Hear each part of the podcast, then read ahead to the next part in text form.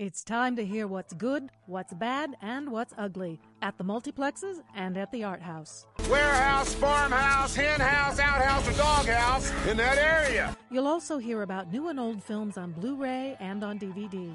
Plus, you'll hear all the latest Hollywood gossip. I don't care. Okay, maybe not the latter, but it is time for Film Soceyology with WFYI's film guru. Keyser Söze! No, that's Matthew Socey. It's such a fine line between stupid and, and clever, yes. Let's see how thin the line is. Here's your host, Matthew Socey.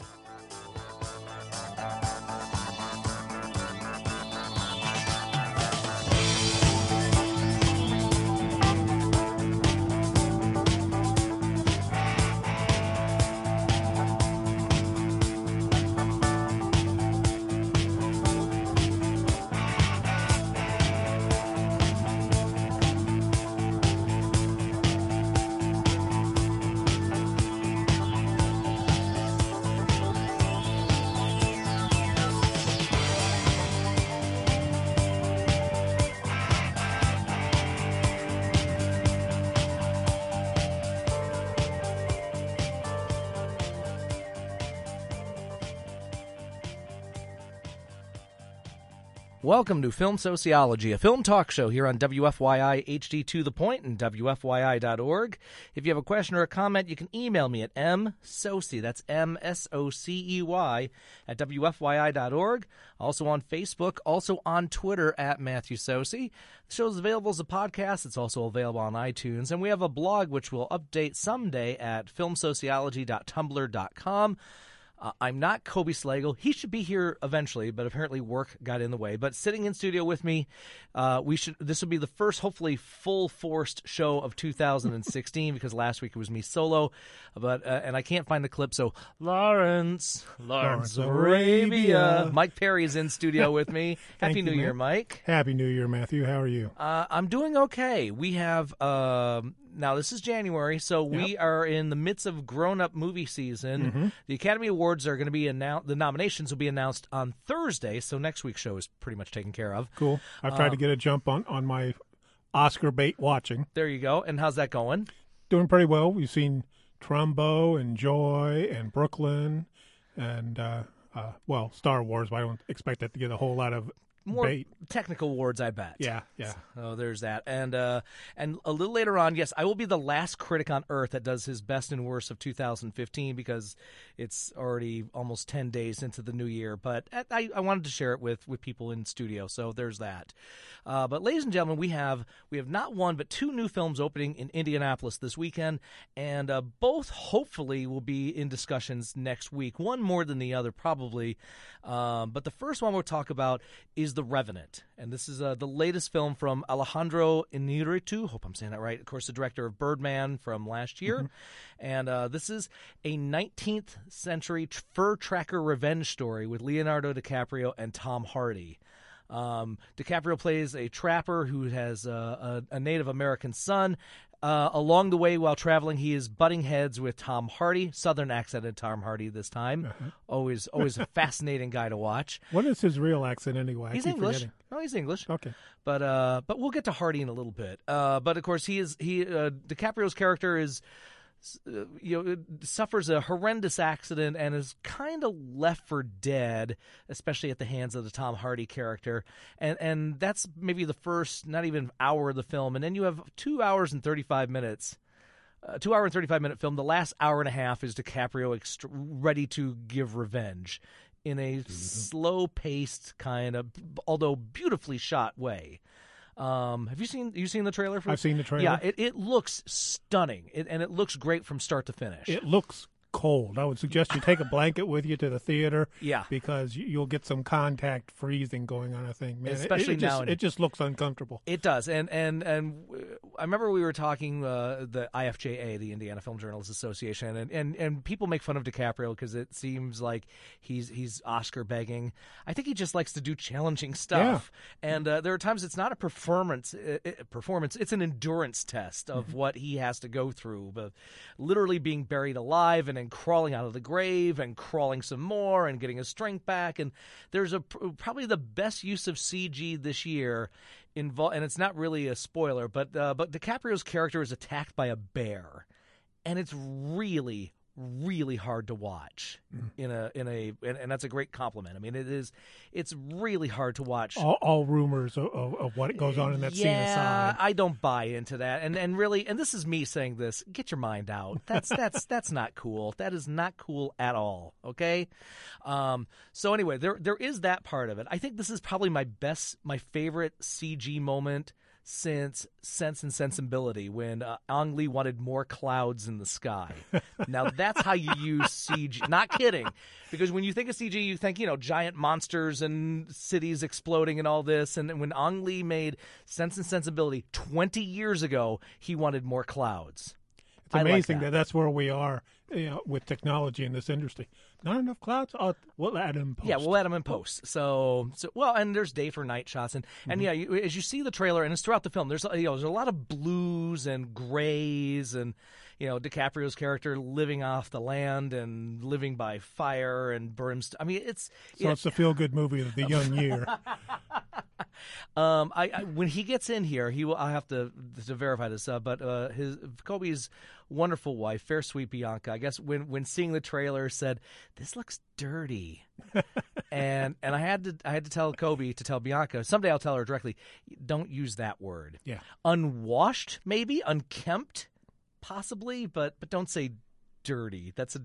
It's like in our house, the uh, the child watches grown up movies. Because if you say your daughter watches adult movies, Movies, that that's that's bad. that, that'll get you a hearing. Yeah, that's that's that's not good. So anyway, um, the it's funny. I kind of contradicted myself last week with the uh, Kurt Russell Western Bone Tomahawk. That's the other Western where he has the ridiculous facial hair, the Cooley ridiculous facial hair. And what I remember, and I, I kind of feel the same way about the Revenant. Um, it could be it could be shorter. I mean, you could probably lop a good forty five minutes off the Revenant and and I've said I said last week that it is it's a slow paced film, but I don't think it's a slow film. That being said, I still think both films should have been shorter. um, I guess I, it, it didn't wear me out. It didn't. I, it, I don't think the film wore out my welcome. Um, you know, it, it's compared to Birdman, where it is you know supposed to be like one long track. There are some long tracking shots in this, not one giant continuous tracking shot. But but watching DiCaprio go down some rapids and get into sword and arrow, you know, dodging arrows and um, fighting off, yeah, a bear. There's even a scene with some buffalo. Um, I'm I'm assuming CG buffalo. Right. So, um, it, it could have been. It, it probably could have been tighter, but I didn't mind taking the trip overall. Yeah, it's it, it it's an endurance test. It is cold. It is unkempt. But but I, I, I liked it. I didn't love it, but I I, I, I, I liked it quite a bit. Yeah, we're going to try to check it out in the next couple of weeks, but uh, gotta get to the Hateful Eight first. So that's that's my Sunday. Obviously, I don't know if that would be a double feature. That's No. that's a five and a half hours Yeah. of No thanks. Yeah, and uh, so yeah. Anyway, I'd say go check it out. Ben Kingsley's probably screaming. Um, what do you, I, I want to make sure he doesn't get lost in the shuffle. And and uh, but good year, good 2016, 2015 for Tom Hardy Yeah, between doing what was basically a silent performance in Mad Max Fury Road and and not having any qualms about it. Mm-hmm. And you know, kudos to him. Um, the film Legend, which I don't even think played here, where he plays uh, twins, the Kray brothers, the English gangster film. I, I want to say it was at Keystone Arts for like a week. Okay, so but it, but that came and went at the same time, and in this one he plays the villain. He plays a Southern God-speaking uh, fur trapper, and he's just fascinating to watch. I mean, with the ex- I would say with the exception of there was the um, CIA romantic triangle comedy "This Means War." If you remember with Chris Yeah. Pine and Reese Witherspoon, he really hasn't made.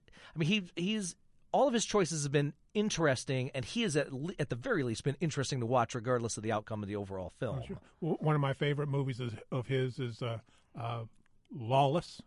Oh yeah, yes, yep. Where he I, I, he sounded like Tim Blake Nelson's much stronger Yeah. brother. I mean he says very little throughout the entire movie, but his actions speak volumes, and, and he just takes control of any movie he's He in. does. Locke is great. Of course, you know uh, most most people know him as Bane. Um, he was great in And Warrior. which he was pretty much unrecognizable throughout the, the majority of the film. Yep. If you didn't know it was Tom Hardy, you wouldn't know it was Tom Hardy. Exactly. So it, anyway, and he- and he he gets some fun being a being a southern bad guy in in the Revenant. So uh, go go check that out. Now the other film which I actually like more than Revenant, and this is a film that is uh, sneak preview made my top ten is Anomalisa from Charlie Kaufman, who of course is the gentleman that gave us Being John Malkovich and uh, Adaptation. adaptations, Synecdoche, New York, and it's a story about. Um, it's set in Cincinnati, and it is a, about a gentleman of kind of a fifty-something um, customer service guru who is voiced by David Thewlis, one of our favorite English that guys, and. Uh, there's only two other voices involved. Uh, an admirer of his, played by Jennifer Jason Lee. Um, he's at the same hotel. He's about ready to do a speaking uh, engagement for a convention, and he comes across a couple of uh, love-struck fans of his of his work, and one of them is voiced the the dowry half of the duo, uh, voiced by Jennifer Jason Lee, and then every other character in the film is voiced by Tom Noonan find that gentleman, you fans of Blade or of Manhunter and others. Um, so the the other thing you should know, it of course, is it's um, marionette and stop motion animate. Uh, Oh, stop it's a motion. combination? It is a combination. Nice. So, uh, and your uh, first thought, you're like, why are they making it and stop motion animation puppetry with this film? Well, it, it takes about, I would say, maybe 20 minutes before you understand why it is. At first, it's at first it seems like a novelty, the fact that they could do this, but as time goes on, there's a few moments in the film. Um, of involving the human head, I should say, and the Tom Noonan thing. I guess the the point was is that for the the David Thewlis's character, everybody else sounds the same which which in now looking back of course makes sense. Um, but there are there are moments of human intimacy. There is you know the male character who is showering and and has trouble putting on clothes. There is a love scene between the two people. I would say tonality from a from a tone standpoint, the complete opposite of the love scene from Team America. So, if you thought that was outlandish, this is the more mature version of that scene, But yet still mature. but still And I'm mature. talking to you, the father who brought his two kids in to see Team America, you know, showing Wow. out his and left about oh five minutes later. Didn't know, just saw the puppets, right? Just saw the puppets. Must be fine for the kids. Ladies and gentlemen, I mm, there I, I think I flip flop on this. I'm sure, but there there are times, of course, as a film critic, I love going into a film not knowing anything about it uh, because it's kind of rare these days. So. I guess it's great for me that I can sit down a, a couple times a year and say I have no idea what's going to happen. You folks probably shouldn't, unless if you're as adventurous as I am. That's great, but I will say if you have kids, look it up. Just Right. just look it up a little bit Moving movies are rated for a reason. no matter how flawed the system is. But So, yeah, there, so, there is. you know, even if it looks like you know, Tinkerbell meets Ariel, check the rating because you, never uh, know what you, the, what it could you've, be. You've come across a title like this that we should know No, about? no, no, no, no, no, no. And don't look it up online, especially at work.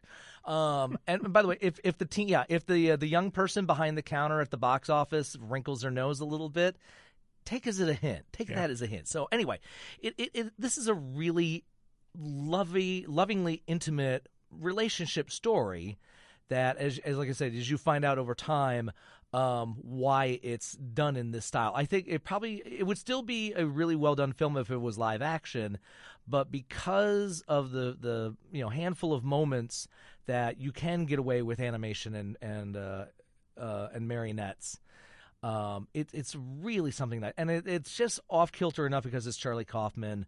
So it is not your run of the mill rom com or romantic drama. Uh, but but and really nice vocal work from everybody. I think we you know we were talking. I was talking last week that um, I guess if there was a comeback of the comeback player of the year, and and really she never went away. That's Jennifer Jason Lee. yeah, I'm who- about to ask you. I mean, She uh, has she's got so- two movies out now. I- I- are we going to be seeing more from her? She I don't know. She has so much fun with what happens to her character in the Hateful Eight, and kind of playing and and th- and then playing this very insecure, slightly doughy and and kind of introverted about her appearance uh, in in Anomalisa. I mean, it's a really nice contrast. And and Jennifer Jason Lee is another one that you know she picks she picks projects that are interesting no matter how big or how small they are you know she's never really done the romantic comedy route she's never really done the i mean i guess her biggest blockbuster is single white female if you you know um, she I, she is always interesting even if the film itself is not I think the last major thing I, I remember seeing her in was Road to Perdition. Yeah, I was I was trying to think back, and it was you know Road to Perdition was one. She also co-directed with Alan Cumming the Anniversary Party, which was a a, a low budget ensemble with a really solid cast. But she she's just making what she wants to make. So anyway, it, but from a I guess from a nerd standpoint, who you know we've enjoyed her work all the way back to Fast Times at Ridgemont High, and knowing uh, the the uh, the movie family that she came from, acting family that she came from, um, it's just nice to see her in the spotlight doing doing these two films. And yeah, wait till you see her in Hateful Eight. it's it's a it's a thing. I'll bring you a full report. Well, I we expect that. And and by the way, th I, I don't know. It, it, it we talked about it, but the child and I, you know, she loves cosplay, and I I occasionally try to come up with ideas for what to do if I had to go with her. Dad daughter stuff, which you know every child in the world rolls their eyes at. Like the first suggestion I ever brought up was uh, Big Daddy and Hit Girl from Kick Ass, and she she didn't care for that. She did like the idea of us going as Kurt Russell and Jennifer Jason Lee in The Hateful Eight Oh, there you go. except I have to grow the facial hair, and I don't think Mrs. Socey would like that. Anyway, um, so yeah, those those are the, the, the two of the films that are opening this weekend. So you can still get to grown up movie season. I bet with the Academy Awards, some smaller films that deserve higher praise and a wider audience will soon be trickling down to our fair city. So, um, Myke, what what film? Mean, you mentioned a couple of the films that you've watched recently. Um, uh, what else have you been catching up with? Well, uh, during the holidays, frankly, I, I, I didn't get out to nearly as many movies as, as I had planned to. I was hoping to get to the theater at least every other day while I was off. And uh, uh, the holidays being the holidays, you know, that didn't happen. But uh, uh, like I said, we, we did start our, our run towards the Academy Awards. I, I try to make a point of seeing every nominated film at least. Mm-hmm. So, uh, so we, we made a point of, of spending a lot of time at the art theater. So, uh, uh, we really love Trumbo, and I, I hope that at least uh, gets Bryan Cranston an Oscar nod. more than likely probably Cranston. I I really enjoyed the film, and partly because I knew the story. Yeah. and uh, you know it, the the one setback, and it's not really a setback, is it's a biopic. I mean, it, it's not really a biopic; it's a portion of a biopic, but it does have a similar historical arc. But yeah, Trumbo, yeah, Cranston's really really good in And that. if you and if you want some some more backstory on Trumbo, American Experience did a great bio Yeah. uh, episode on him. and there's there's a really good uh, there was a really good documentary that was in f- films gosh uh, almost 10 years ago but yeah there's there's plenty out there so hopefully this film will make you go and do more research on him and uh, we were really impressed with Brooklyn. Uh, I, I enjoyed it more than I thought I would, but uh, uh, okay, let me let me see if I can g- get her name. Shusha. Sasha Ronan Yeah. Sasha no you Sasha. you got Sasha. Yeah, so long as we're not saying the girl from Atonement Right. which, which is what we've been doing for years Um, just an incredible performance by her. I mean, it, it it's so it, it it's a minimal performance, but it, she brings so much heart to it mm-hmm. uh, that you know you, you fall in love with her from the beginning of the movie, and it she, she keeps you in love with her right through the end of it. I I told a certain producer here because I know his lovely wife would died would love to see Brooklyn. In fact, I think I may have emailed her the trailer. Uh, but I, but I think this is one I think e- husbands and boyfriends. This is one you can take for the team. Yep. Um, if it's her turn, you could do a lot worse. I mean, it's a beautifully made, simply made uh, motion picture. Really, yeah, really nice performances across the board. And and you know, all landladies should be Julie Walters. Right. And then last weekend we, we checked out Joy. Watched that for the second time with my family. The the girl, the, the ladies of the house really really love the the girl empowerment. Yep. And um, my wife is, is a big fan of the Home Shopping Network, so she was right on top of all of that.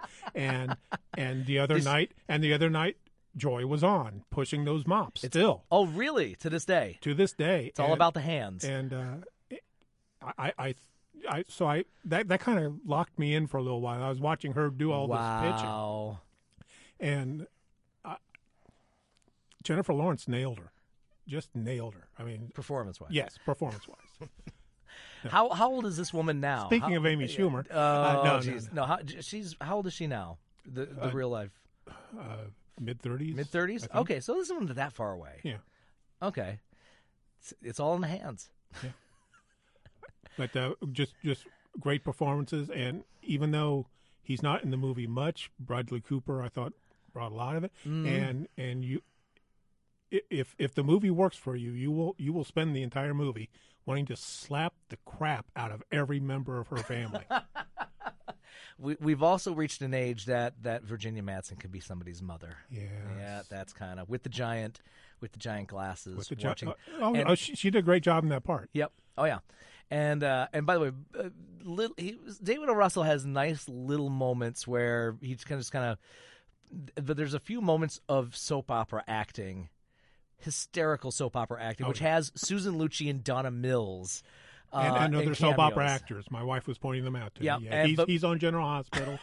but, but and seeing them, seeing these people, and because uh, the Virginia Madsen character, Jennifer Lawrence's mother, is- she's not bedridden. She's just paranoid against. The, she's just afraid of the entire planet. Yeah. And so she stays in bed and watches soap operas, and it's the reading the cue cards off to the side while while this is happening on live television. It, it is a special kind of acting. Yeah. But but very cool movie. Uh, you know, I, I'm I'm waiting for their next team up with uh, David O. Ru- Russell. Russell and Lawrence and Cooper and De Niro. Yeah, G- give me another one. Sure, because you can, because they can. Um, yeah, it's funny. I, I, I have, I, I'm name dropping. Um, Robert Irvine. I, I the last Mm-hmm. time I watched a shopping channel was because he was hawking, uh, I believe, his juicer. And I, I have yet to hear from him to see if he has seen Joy and what he thought of it because he's been on that to that end to a, to a certain degree. I have his knife sharpener, and, he owes me ten bucks. Wow, I'm not moving on. Oh, and Melissa Melissa Rivers plays her mom. oh yeah, that's yeah, cute. that, that that was a nice touch. I That's thought. nice too, because I, I normally think she's an insufferable human being, but nice nice touch playing your mom. Yeah. Um. All right. You know. Um. Actually, let's we'll get quickly to the DVD and Blu-ray titles, and then I'll I'll, I'll announce my top ten because I know you're all dying for it. Um. New on DVD and Blu-ray this week, or and it's funny because I got a, a screener, a couple of screeners of these, and I finally got to them. But one of them, I'm glad you're here, Myke, because one of your girls is in it. Um, Sicario, Yep, with everyone's favorite FBI agent Emily Blunt. Have, haven't seen it yet, but plan to watch it on It's, demand. here. it's from the director of Prisoner. Uh, Josh Brolin and Benicio del Toro are in this as well, and she plays a she plays a local um, local agent who winds up getting involved with a uh, a national sting operation involving the bo- the Arizona border. Um, Kind of being led in the dark by the likes of Josh Brolin and Denise, Benicio del Toro. Who just looks like darkness incarnate, doesn't he? both of them really in this one but yeah uh, especially del toro uh, but but uh, you know she wants to do the right thing she wants obviously to uh, to protect and to serve and as she gets further deeper and deeper into this investigation the methods get murkier mercury mercury mercury, muddy mud, more and more muddied god we, we make up words here at npr.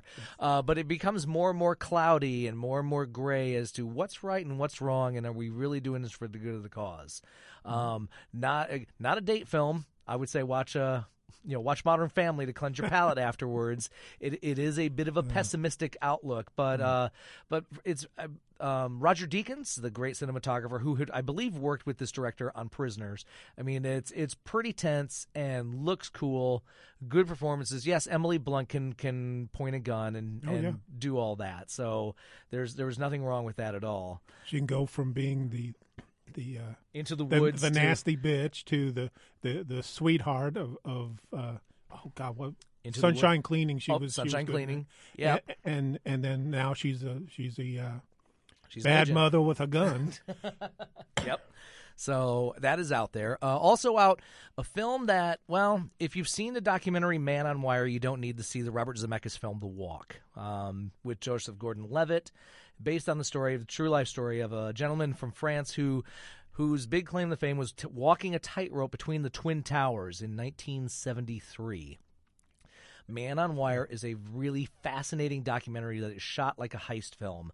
And you get that in the last third of this film. It looks fine. They- They shot it, I believe, specifically in 3D Joseph Gordon-Levitt is does a fine job. Um, this is a really energetic guy. This guy and Alejandro Jodorowsky should get a condo together and talk because they're old and crazy and fun.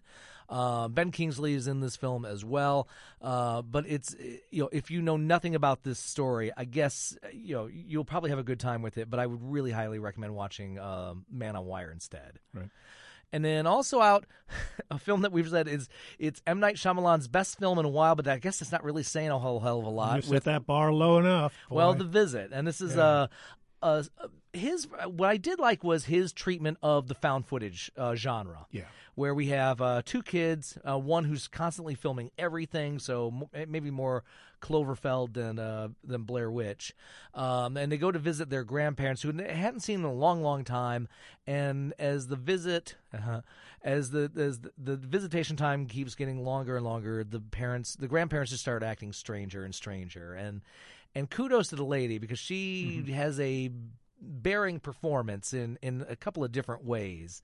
And what happens to the character, um, it, it, it's a pretty daunting thing to do, and I think kudos to to her for being able to pull this off.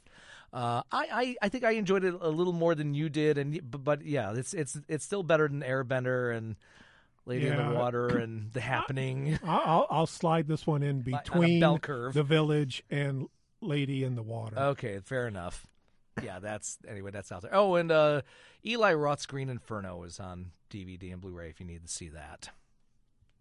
All right, moving on. Uh, Neat is a, is a strong word. I know there is, and also oh, a couple older titles of note: The Hotel New Hampshire with uh, Jodie Foster and Rob Lowe, directed by George Roy Hill. Uh, anytime there's a Ken Russell film on Blu-ray, I think that's a means to celebrate his biopic Valentino, starring Rudolf Nureyev. Bizarre biopic, not as not as bizarre as as Lisztomania, but um, you know Nureyev. When it comes to acting, he's a great. He was a great dancer.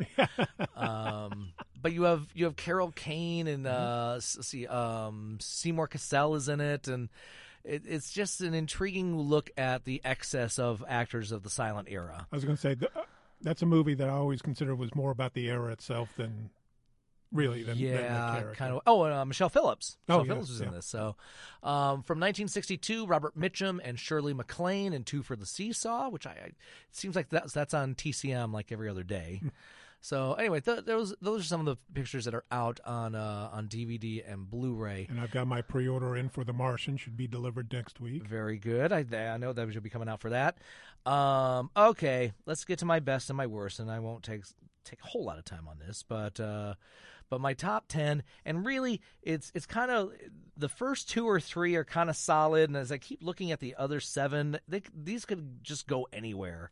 Um, good year, enjoyed it. Uh, of course, I think every year is a good year when it comes to films. If there's, if you look at the films that made your runner-up list, you're on for me the honorable mention films like uh, The Hateful Eight and a couple others. I'm like, wow, that didn't make it. So anyway, here here's my top ten. Number ten, the documentary Amy about Amy Winehouse. Number nine, Brooklyn. Yay! Number eight, Anomalisa. Number seven, and it has not come to town yet, so but it should hopefully be here in the next couple of weeks. Forty-five years. Great performances by Charlotte Rampling and Tom Courtenay. Uh, number six, Mr. Holmes. Number five, Mistress America, Noah Baumbach. Way to go, Greta Gerwig. Uh, number four, The End of the Tour. Jesse Eisenberg and Jason Segel. Hopefully, Jason Segel will get a nomination for this. Number three, Room. Brie Larson should get a nomination As for it. opposed to The Room. Room. Yeah, yeah, yeah. The Room. No, don't don't Oh, do sorry. Chicago. Uh, number two, Mad Max Fury Road. To Really? bor- yeah. Okay. To to borrow. Hey, Skyfall was number two a couple of years back because to to steal a line from Ed Johnson, you know, movies are supposed to be fun too, and uh, Mad Max was the most fun I had at a movie all Okay, year. fair enough. And my number one film of 2015, Spotlight. Yeah. Great, great, Great movie. ensemble, and and uh, Chris Lloyd from the Film Yap and others have turned me around. It's a better journalism. It's the best film about journalism, even better than All the President's Men. I was really hoping that you know, uh, Michael Keaton would have just a slightly larger part of this movie, so it it could justify the Oscar he was robbed I- last I, year. I know, but the, but I, I think the fact is this is this was the best ensemble. oh yeah, absolutely. I absolutely. mean, there. I mean, it's going to be weird if Keaton and probably Ruffalo will get nominated. Ruffalo probably has a better shot at getting Right. a nomination, but I, I feel that it, it's like Glenn Close getting the only nomination for The Big Chill. Yeah. And It's, it's kind of not fair, but this is a true, true ensemble with Rachel McAdams, with Liev Schreiber, with John Slattery. Um, we've seen these characters. We've seen stories about journalism hundreds of times, especially those of us who have journalism degrees. And, uh, you know, and we've seen these characters: the hot-headed reporter, the cool editor, the you know, the the publisher, the managing editor, and uh, those characters here, and they're all subtly played. There is not a there you know there are dust ups in the newsroom. There are arguments, but they're n- they don't feel like they're begging for awards. It is an argument that happens because it's about the process of getting the story. It's absolutely one of those movies where you forget that you're watching actors after a while. Yep. Yeah, especially especially when you have the likes of Keaton, Slattery, and, and and of course Rachel McAdams, also a correspondent, uh, also a subject of your correspondence here. Um, and as John Krull made a point of saying, they got the clothes right on this one too. We wish we all reporters think they look like Robert Redford and all the President's Men. We don't. No, we don't. Not even close. No. So yeah, I'm taking a drink of water during the show. Um, so anyway, that's that's my top ten. Um, I only have a worst five because uh, again, I thank Ed Johnson after this. I don't need to have a worst ten. I don't have time for that. I, I watch Lions football. Don't I suffer enough? Um, so anyway, these are the, the number five. Aloha. Yeah. Cameron Crowe's latest good-looking guy gets shot at redemption. Only this time it's Bradley Cooper and everyone's favorite part Asian actress Emma Stone. Who? Sorry. Sorry. Uh, number four, I can't believe I watched Fifty Shades of Grey, but I did. Haven't quite gotten to that one yet, even with it Uh, on cable. I was saying the Marm's not interested in that at all. She is. but it's one of those movies that I don't know that I would feel comfortable watching it with her, you know? That's your household, so um, Just yeah. from what I've heard of it. I, it's I, just I haven't seen it. well, it's hmm, it's suburban mom porn. I mean, it really is, and it's but it's just a, it's so badly written, and the dialogue is awful, and uh, so. Okay, was he or was he not your Christian? I, I don't know what that means. no, I I never read the book. I don't know. I have one Christian. He's Slater. No, I would say no. He's not that, and. And uh, you know, I guess you, if you if you don't want to Google image Dakota Johnson, you can watch this. So, Okay, all of you listeners out there who, who have read the book, email Matt oh, don't do that. and don't just say, just say my Christian or not my Christian. We'll see. This, what, we, we'll see what kind this, of response. this is so eight months ago. well, this is what promo guys do: keep things fresh. oh, great, thank you. It's- so that's number four. Number three, and this could have been number. My number three could have been my number one, and I'll explain why. The uh, the really not funny spy comedy Mortdecai with Johnny Depp and his ridiculous mustache, and you have Rose Byrne, who's always fun. Gwyneth Paltrow is fine.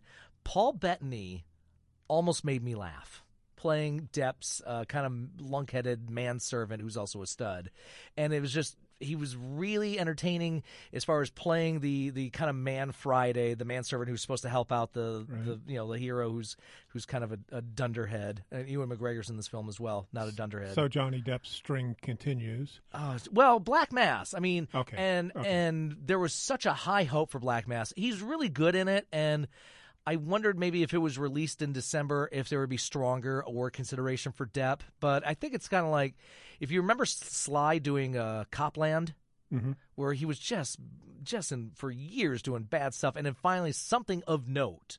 And that's kind of what I feel like uh, for Depp with uh, with Black Mass. So uh, again, I don't think he's going to get a nomination, but it is his best performance in a long time.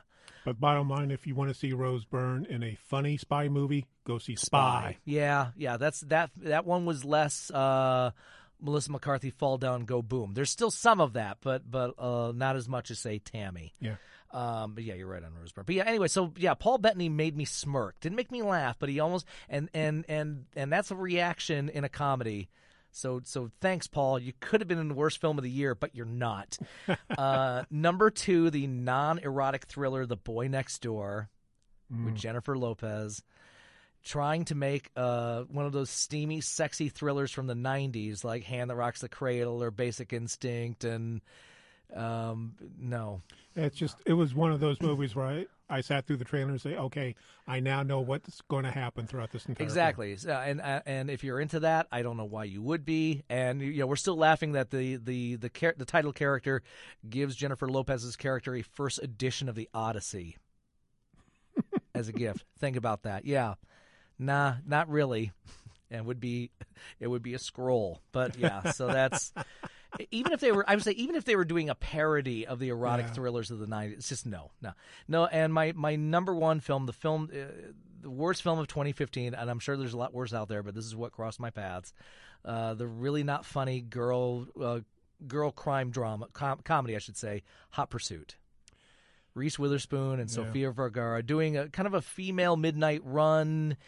I, I remember watching it and saying it in my initial release. It looked like remember New World Pictures from the early '80s. Right. It looked like a New World picture with a slightly bigger budget. I mean, just you know, Reese Witherspoon trying to be a by the book, uh, very serious uh, police officer who's transporting the wife of a mo- uh, mobster played by Sofia Vergara, basically louder version of Gloria. Sorry, um, and and of course they're stuck together and they don't like each other, but they are in the title of the film. Um, So, so go ahead and spoil it for me. Are they best friends by the end of it? sort of. Okay. you know, I, th- I think maybe there's enough gray area that they thought they would make another one. God, I hope not. Um, it- you know, it's and I could see Reese doing this ten years ago, but this was her follow up to Wild, which I thought I thought was a great film, and you know, her best work in, probably since she had won the Oscar for Walk the Line, and just. You, you could put anybody. You could just put any two females in this, and it, it would just not be funny at all. Um, it's it was really a bummer. Not laughing once. And then she followed that up with a stint on Neil Patrick Harris's show. Oh, really? Yeah, she was the guest Oh! announcer on the premiere. How'd that go? Oh, it was pretty mundane. It was uh, the, the the series has been canceled, but uh, he tried to get her involved in sketches, and she was pretty game. But at the end of the day, it was No, it was Reese. Why are you doing this? because I asked her. It was something slightly different, I guess. Uh, so once again, the variety show not coming back. Not for a while any, yet, anyway. Okay. You know what? Let's uh let's take a short break, and when we come back after the break, we have dead people we like because we don't have time for dead people we don't like. Two great cinematographers and two actors known mostly for television, but like famous TV actors. I'd like to find out what films they did throughout their career. So Myke Perrey and I will break that down in a little bit. You're listening to Film Soceyology, a film talk show here on WFYI HD to the point and WFYI.org.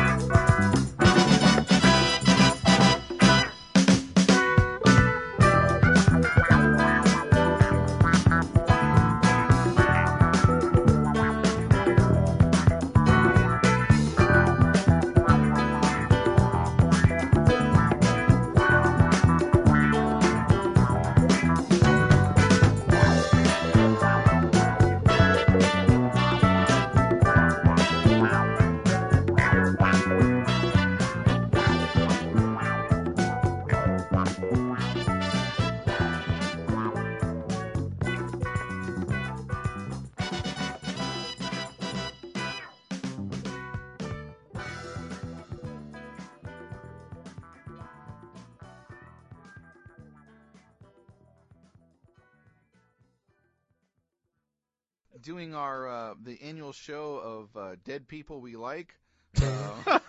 Uh, there's a there's a pretty big one this we week. We don't yeah. have time for dead people we don't like. yes, Welcome back to Film Soceyology, a film talk show here on WFYI HD to the point and WFYI.org. If you have a question or a comment, you can email me at msocey at WFYI.org, also on Facebook, also on Twitter at Matthew Socey. Hanging out with Myke Perrey here. Uh, Kobe might show up. He's still, you know, Hope Springs Eternal. Otherwise, we'll try, yeah, Clock- TikTok. Clock's ticking. I know.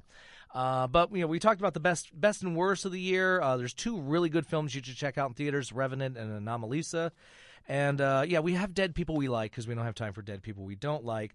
Two cinematographers of note, and even if you don't know their them by name, hopefully you've seen the films that they have been a part of. And then we have two television actors I know uh, that Mr. Perrey and I have both grown up watch. We both grew up watching, and of course they're known uh, for their respected work on CBS. But we're going to go through the other things that they did before and after. Sure. So we'll get to that. But anyway, and, and I feel bad. I, I, I better late than never on this one. But uh, cinematographer Haskell Wexler, who, who passed away on December 27th at the age of 93. Um, won a, won two Academy Awards for his cinematography. One uh, for black and white for his ni- the 1966 film Who's Afraid of Virginia Woolf, and then in 1976 for color for the uh, for the biopic Bound for Glory. Nice. David Carradine as Woody Guthrie. Uh, just going through some of the films that he's done, and, and I, I grew up with a lot of these. Uh, films like The Savage Eye from 1960, The Fisherman and His Soul, Angel Baby from 1961, Burt Reynolds' first film. and as the only thing he has to recollect about that was he was beat up by George Hamilton's character, and he goes, "That tells you a lot." Uh, 1963 was director of photography on Elia Kazan's America, America. Uh, the Best Man from 1964. Uh, we already talked about Who's Afraid of Virginia Woolf. Also did the 1967 In the Heat of the Night. The original 1968, The Thomas Crown Affair. Uh, the John Cassavetes film Faces, that uh, I believe got an Oscar nomination for Seymour Cassel and uh, introduced a lot of people to him as well as uh, Gena Rowlands.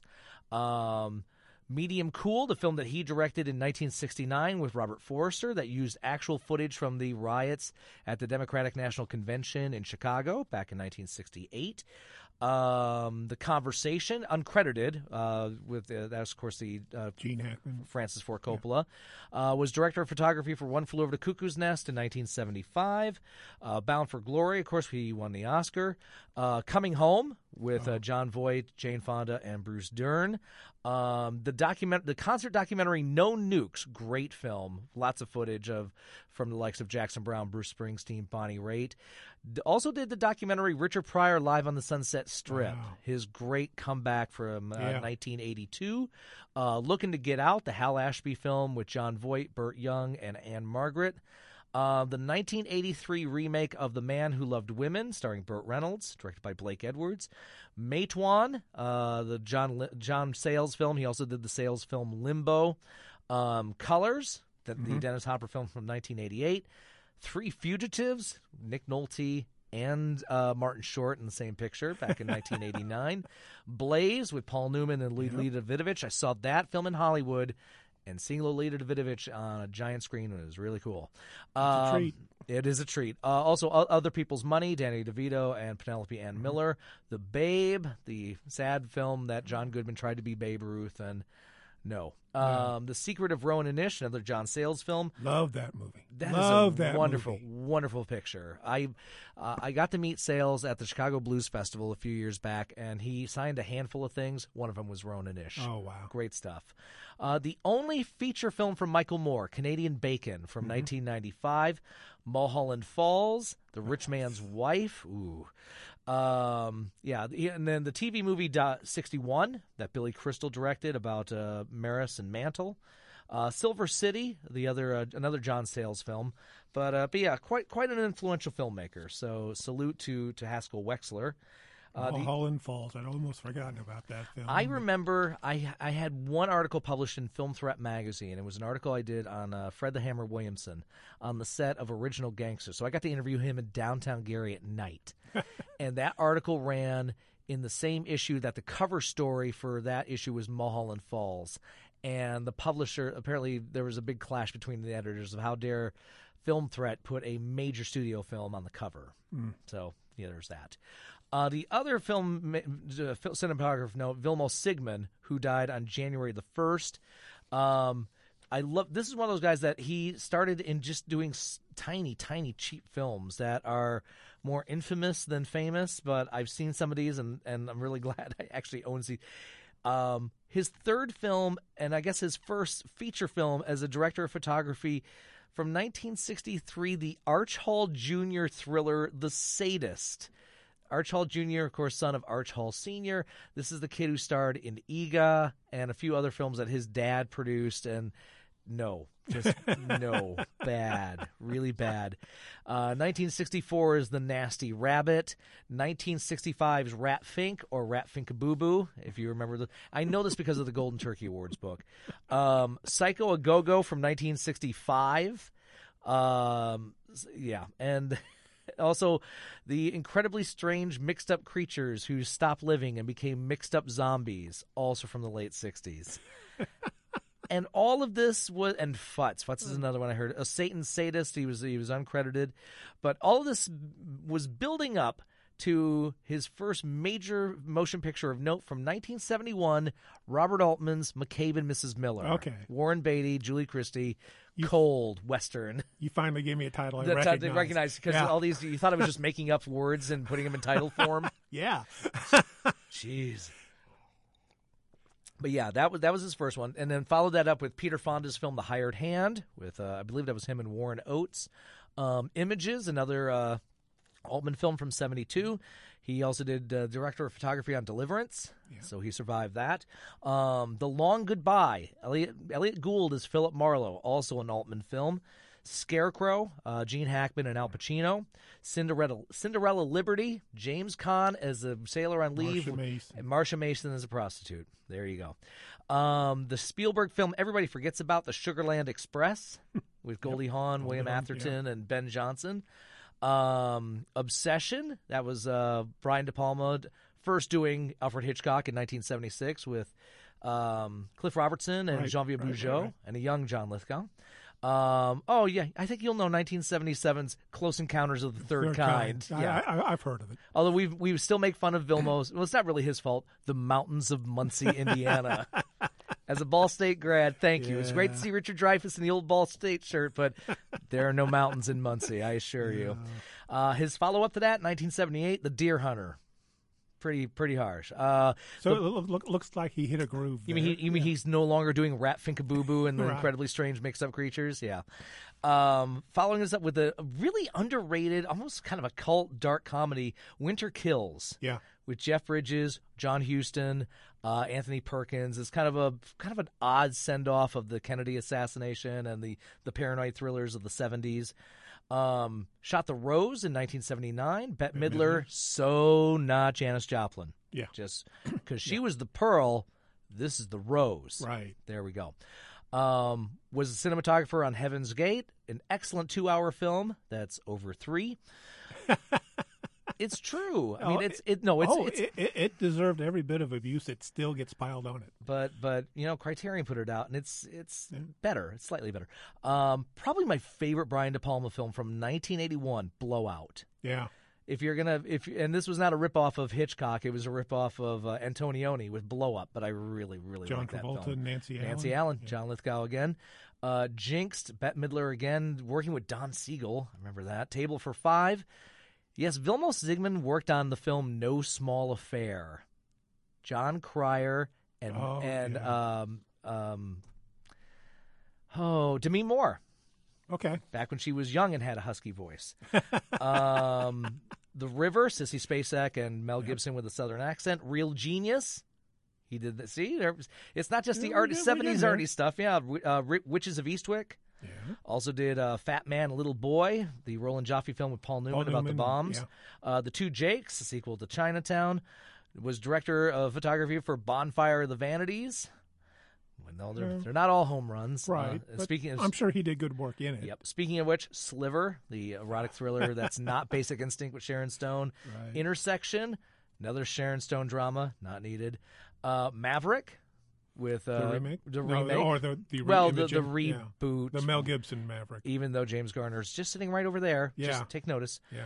Um, you know who had a, a, a an unspeak unspoken cameo in Maverick as one of the card players? William Marshall. Okay, yeah, Yep. yep.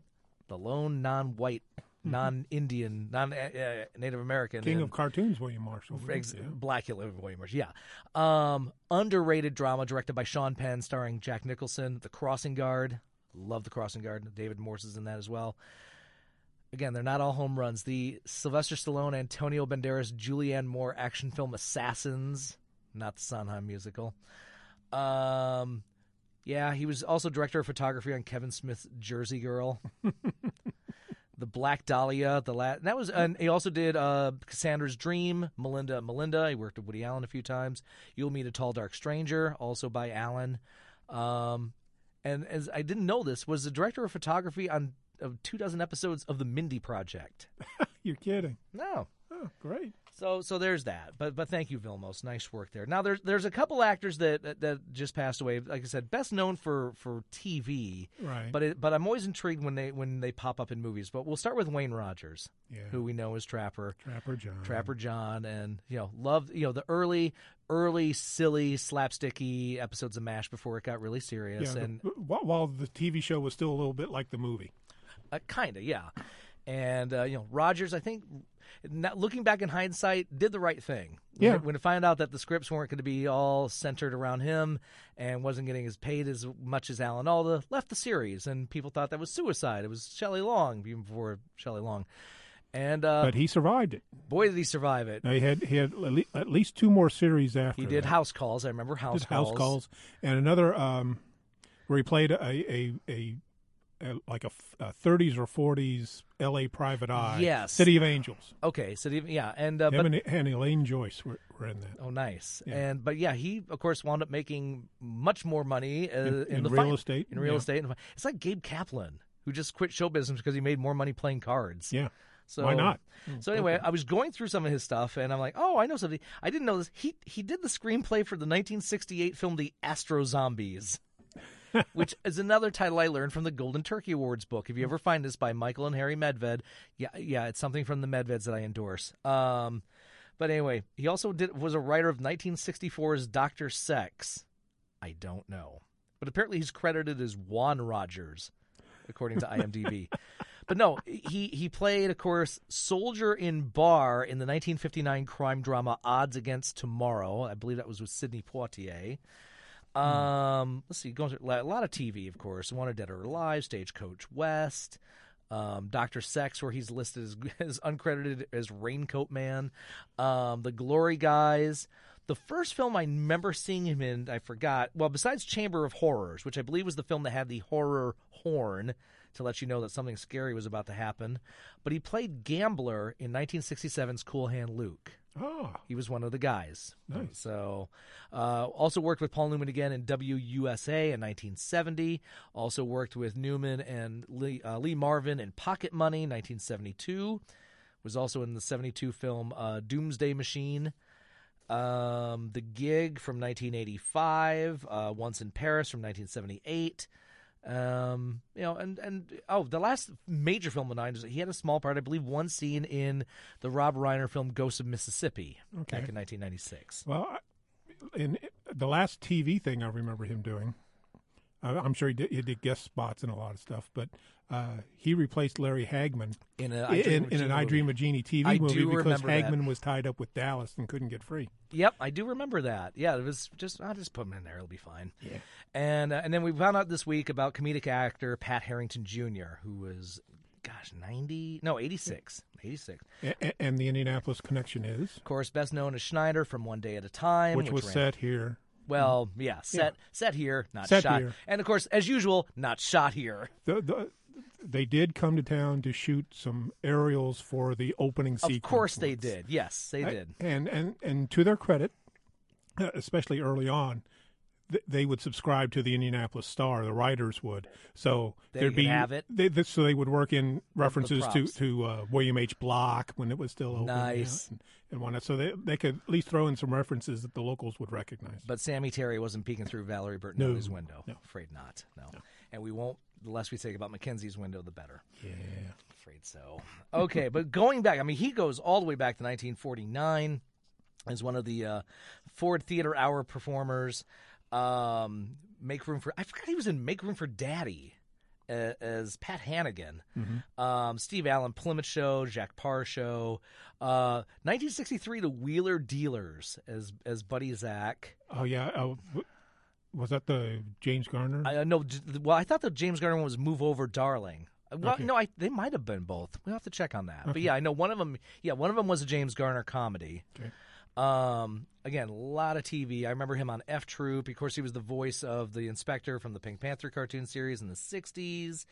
Um, was Elvis's sidekick in Easy Come, Easy Go from 1967. At the very least, guys, it's a film that also has Pat Priest, Mm, and it's set from the Munsters. and it's set in the sea.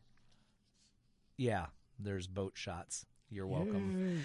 Um, 2,000 years later, from 1969. Um, the of course he was in the computer wore tennis shoes in 1969 because um, if you were a, if you were a comedic actor you had and you did Oh, yeah. TV you were in a Kurt Russell Disney film. Um, the can- I forgot he was the MC in the Candidate from 1972 with Robert Redford. Um, I, I have to tell the story. We uh, last night. This is literally last night. Um, I was watching the. There was a PBS series, The Pioneers of Television. Right. And uh, I had been watching a few of those, the miniseries, the superhero ones, and I was watching um, the crime drama. And so they're talking about Dragnet and the Untouchables, and they get into the, the you know, they start, they get into the Rockford Files, and they brought up Columbo and and my daughter, fourteen year old Emma, loves Columbo. So I mean, we we got hooked. I got her hooked on those when she was about seven or eight, and we've watched a slew of them. And uh, we were talking, and they they had interviews, you know, with Robert Culp and Leonard Nimoy and and uh, um and Robert Conrad. Robert Conrad, every, by the way, fun, not a fun guy off off screen. um, but but they That's talk, but but he t- he tells the story that Peter Falk, because Robert Conrad played a health uh, health nut who owned a, uh, a chain of, of gymnasiums, and uh, they were supposed to have carrot juice in a scene, and Conrad wanted to have orange juice, and Peter Falk said, "No, it's got to be carrot. I need to respond to carrot juice." And I always remember that one particular episode with Robert Conrad is one of my favorites. One because Conrad gets his one up, uppets, of course, but the way Columbo found out. And this is one without giving away anything. It involves shoelaces. Anyway, I I thought Emma had seen it. She had not. And this is the one be- like every other scene Conrad is giving out health and fitness tips because he's still allowed to be shirtless Sure. you know, then this is a decade after Wild Wild West and those ridiculous pants. But Pat Harrington had a small had a supporting role in that particular episode. I, I wish I could plan it any better, but we did. Well, I, I came across him. Uh, I, I collect classic commercials on DVDs, and if you go online, you can find hundreds of, of collections. Oh, yeah. and and one of the last ones I got had a, a commercial that was shot. I'm guessing in the late '70s, early '80s, uh, that he did for a local brew where they're doing a uh, a uh, uh, a spoof on the uh, Lawrence Welk show, and he plays the Lawrence Welkish character gosh. in a commercial for How- Rainier beer. How long ago was this? It was in color, so it had to be at least the seventies. Okay, man. Again, working guy. This Yeah. this was a guy. I mean, he his last credit is 2012. Of course, of course, he appeared in an episode of Hot in Cleveland Right. with old friends. But but yeah, working until he was 82. Yeah. So we should all be so lucky. Very cool stuff. RNP Slider. Uh, right. Schneider. Sorry, I, I haven't want- eaten yet. And, Then and, and we know White Castle's right across we know what you're going to want. Okay, very good. Well, ladies and gentlemen, um, well, maybe next week. Besides, next week we'll talk about the Academy Awards, and then uh, it'll be a month. So if you haven't figured it out by now, I can give you the films that have been registered by the Library of Congress. So the t- class of 2015 National Film Registry, which includes. Ghostbusters, Top Gun, and LA Confidential, as well as Edison's Sneeze. So, anyway, pondered that. Myke, always good to have you here. Always nice to be here. Happy New Year. To you too, sir. Uh, well, I think we're in yeah we- year seven of film soceyology. Wow. We never thought we'd be this long. Thank you. anyway, ladies and gentlemen, words to live by. Soylent Green is people! Zardoz has spoken. Go see a good movie. You deserve it. There's plenty out there.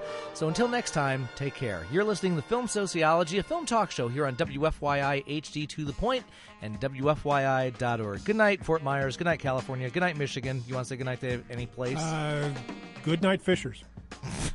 and and to my cast and crew of Henry V. Once more upon the breach, dear friends. Once more. So long, everybody.